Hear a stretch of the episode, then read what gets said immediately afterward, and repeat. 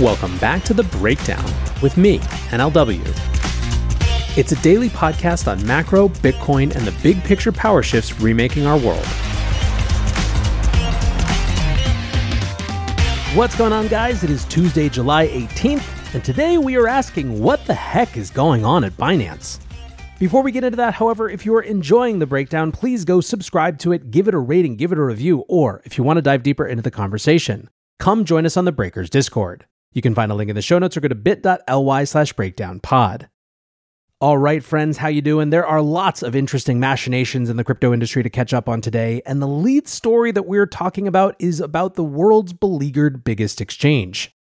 According to the Wall Street Journal, Binance has laid off a thousand employees in recent weeks. The reporting, which was published on Friday, noted that Binance had an 8,000 strong headcount globally, so this cut would represent a 12% reduction in staffing. According to a former employee speaking anonymously with the newspaper, the cuts were focused largely on customer service staff. Reportedly, about three dozen customer service employees based in India were among the layoffs. However, the source speculated that the planned round of layoffs could be much larger once complete. Ultimately, they suggested that it could amount to a one third reduction in headcount by the end of the year.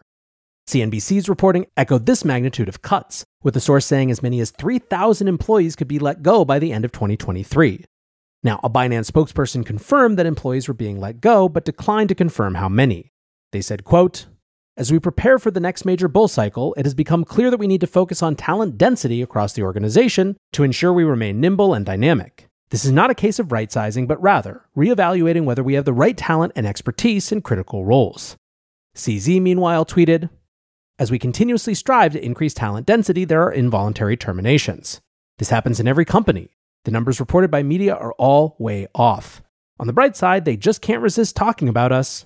We are still hiring. Now, rumors of deep cuts at Binance first emerged a few weeks ago. Alongside the rumblings of widespread layoffs, it was reported that at least three senior executives had parted ways with the exchange. Reporting had focused on the dissatisfaction with the way that CZ had handled ongoing investigations from the Justice Department. However, speaking publicly, multiple executives refuted this take on the situation, instead citing a host of personal reasons for their departures. Wall Street Journal reporting on the executive departures speculated that CZ had resisted calls to step down as CEO, with some senior staff thinking that his continued presence as the head of the company put the firm's survival at risk with serious criminal investigations ongoing. In addition to the layoffs, internal documents have leaked showing that Binance is slashing employee benefits. According to documents viewed by the Wall Street Journal, Binance had wound back benefits on June 19th, including mobile phone reimbursement, fitness reimbursement, and work from home allowances. The internal message stated that, quote, Considering the current market environment and regulatory climate that has unfortunately led to a decline in profit, we have to be more prudent with our spending. Now, on top of this, Binance is also slashing expenses around sponsorships. On Tuesday, they announced that they had terminated their five year partnership with the Argentine Soccer Association after just one year. Now, strangely, Binance blamed a contractual breach, stating on Twitter that, quote, we regularly evaluate the results of our partnerships around the world. And unfortunately, despite being offered time and opportunities, the AFA has not fully complied with its contractual obligations, which goes against our business values and our partnership principles. Now, for reference, Binance had inked the deal last year on the back of Argentina winning the World Cup. The exchange was both the major sponsor for the national team and the naming sponsor for the National League. By and large, I would say that at this point, the crypto industry has adopted a posture that there is just more to come. Andrew at AP Abacus writes Update expecting additional Binance news this week legal and regulatory, and internal leadership. More than rumblings at this point. A source says, quote, In crypto, if you haven't figured it out by now, where there's smoke, there's usually considerable heat. Degen Spartan said, Someone asked me about the Binance situation, and I started monologuing for like 20 minutes. My hypothesis is that they don't have access to enough actual dollars. This is why I mentally bucket them as a crypto to crypto only exchange rather than a crypto to fiat exchange. Now, in a later tweet, Degen said, Regarding Binance, doesn't matter how many millions were made there, they are not owed your loyalty. You paid fees for a service, they provided it, end of transaction. No exchange, no protocol, no project, no bank, no government is owed your loyalty for life. Personally, I have already significantly reduced my exposure with Binance. I'm not a fan of what is going on with TUSD. I now view Binance as simply the most liquid crypto to crypto exchange at the moment. I hope they continue existing, but they are not TBTF infrastructure for me anymore. Even more ominously, YouTube sleuth CoffeeZilla wrote, if you want to be a part of the next big story, Binance employees and ex employees can reach me anytime. Now, all of this said, Moon Overlord summed up the counterpoint when he wrote, Rather bizarre to see people almost cheering on a potential Binance meltdown. you know we're going to effing zero if that happens, right? Now, for the sake of completeness, there was one big positive in the Binance world this week. Binance have activated Bitcoin transactions via the Lightning Network. This follows through on a pledge made during Bitcoin fee spikes in March. Binance customers can now deposit and withdraw Bitcoin via Lightning. The major benefits, of course, being faster transaction speeds and lower fees. Now, that said, several customers are reporting that the Lightning integration on Binance seems to be falling short on both these factors, with some seeing no reduction in fee compared to standard Bitcoin transactions. Still, with this move made, a number of Bitcoiners are willing to extend the benefit of the doubt. Brad Mills wrote, Great work, CZ. I know a lot of Bitcoiners don't like CZ because he runs a crypto casino, but he has reverence for Bitcoin and respect for Satoshi. He kept his word and adopted Lightning Network and before Coinbase, I might add. Now, you eagle eyed listener will have heard that Degen Spartan said something about TUSD. And while I don't want to go too deep into it, as there's very little really solid reporting around it, I will give a little bit of what the community is discussing here. Basically, the rumblings around TrueUSD, which have been growing for the last couple weeks, continued this week as allegations emerged regarding Justin Sun's involvement with the stablecoin. Now, you'll remember that TUSD emerged out of relative obscurity in March when Binance announced a free trading promotion on the stablecoin's Bitcoin pair. The promotion coincided with an immediate jump in TUSD's market cap, which doubled to $2 billion overnight. TUSD's circulating supply was dead flat for months afterward and then spiked up again to 3 billion in mid-June. Since then, the market cap of TUSD has reduced slightly, but 2.8 billion worth of stablecoins remain in circulation, and almost the entire supply of TUSD is held in Binance controlled wallets. Details around the minting and redemption of TUSD have been difficult to come by for a long time. At one stage, some amount of redemptions were handled by now bankrupt crypto custodian Prime Trust, but these services have been offline since June. Indeed, it appears that no one on crypto Twitter is able to find any evidence of recent successful TUSD redemptions. Information about who owns the stablecoin protocol has also been scarce. A British Virgin Island firm called Techteryx purchased the rights to TUSD from a firm called Archblock back in 2020, and until recently, marketing material insisted that Archblock continue to manage the day to day operations. On Friday, TUSD announced that Techteryx was assuming full management of the stablecoin, including customer onboarding and compliance. That led to the latest intrigue in this whole situation when, on Monday, News aggregator DB at Tier 10K reported on a lawsuit from Archblock's founder, which alleged that Justin Sun was behind the acquisition of TUSD. The lawsuit had been filed in March but had gone unnoticed since then and primarily dealt with the failure to repay a loan of 3.7 million in TUSD and Tether. The lawsuit was voluntarily dismissed, however, on June 7th, so it's a little unclear exactly what happened.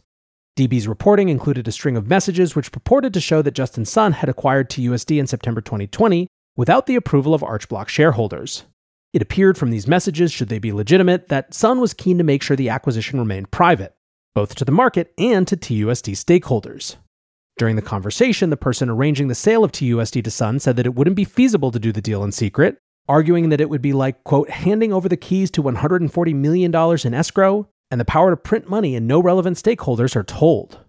I think for now, you have to take everything around this situation with a big grain of salt you have to think that, you know, the real journalists in this space are furiously digging to find out the truth of what's going on here. And so I anticipate we'll get more better information soon. For now, as with anything in crypto, it's worthwhile to be cautious. A couple more quick ones before we get out of here. Celsius liquidators seem to be heading for the order books, with 59 million worth of altcoins moving on to institutional exchange FalconX on Monday. Late last month, the bankruptcy court gave the bankrupt crypto lender permission to consolidate altcoins into Bitcoin and Ethereum, in preparation for a distribution to creditors. Multi-million dollar amounts of Polygon's Matic, Link, Aave, SNX, and BNB were moved, and overall, Celsius has around 170 million worth of altcoins to consolidate. Data provider Kaiko noted that the move could put pressure on some tokens due to low liquidity conditions in a report last week. And judging from some of the price action yesterday, that prediction appears to have been correct. Lastly, today, kind of a juicy one with some pretty big implications. BlockFi creditors are claiming that the firm, quote, failed to complete basic due diligence in dealings with FTX and Alameda Research.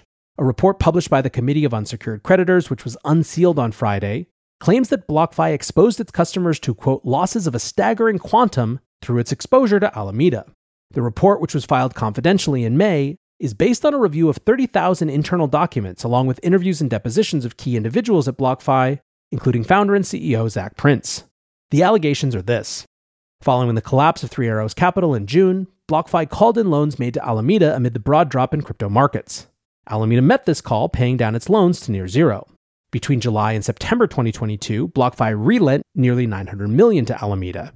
FTX had extended a $250 million credit facility to BlockFi in June of that year, which was widely viewed as a bailout for the firm after suffering significant impairment liquidating collateral pledged by 3AC. The creditors report claims that when extending these loans to Alameda, BlockFi had access to the firm's balance sheet. In other words, that same balance sheet which showed Alameda stuffed with FTT tokens and other worthless SAM coins. I don't think I need to remind you that publication of that balance sheet quickly led to the collapse of FTX after it was revealed by Coindesk in early November. So, despite having access to this information, the report accuses BlockFi of offering, quote, special treatment for FTT and Alameda that casts risk management principles entirely to the wind.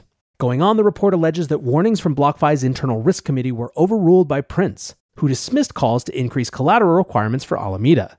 Instead, Prince said that BlockFi should, quote, offer terms that we think the client, Alameda, could say yes to.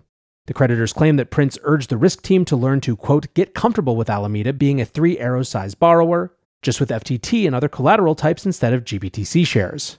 It's the largest, clearest growth opportunity we have, end quote. The report claims that BlockFi materially misled customers regarding its risk management strategies, asset concentration, and policy for honoring customer withdrawals. Creditors wrote, quote, BlockFi's demise was rooted in business practices and decisions well preceding Alameda and FTX's bankruptcy filing. Now, the creditors committee has been critical of efforts to reorganize BlockFi to exit bankruptcy so far. They say that negotiations have focused on ensuring that executives receive protection from future litigation. They also referred to the tactics of delay while running up legal costs as extortion and argued that they should be allowed to file their own bankruptcy plan, which would liquidate remaining assets immediately. BlockFi, unsurprisingly, says that it, quote, disagrees with the committee's report. The firm points to its own court filing, which said BlockFi management had not misused customer funds for their own purposes or directed transactions without reasonable understanding of the risk. The previous filing said, quote, the special committee has not uncovered any evidence that the released parties knew, should have known, or reasonably could have known about FTX's and Alameda's true nature. And any legal claims, quote, do not justify prosecution from a cost benefit perspective. Basically, it sounds to me like BlockFi is not necessarily trying to deny that they saw the balance sheet, which had so much FTT, but they are denying that that would a priori mean that they understood the fraud going on between FTX and Alameda, whereby Alameda had effectively an unlimited credit line funded by FTX customers. Either way, another nasty example of just how messy these crypto bankruptcies are. But that is going to do it for today. Let's hope for brighter times ahead. Thanks again for listening, and until next time, be safe and take care of each other. Peace.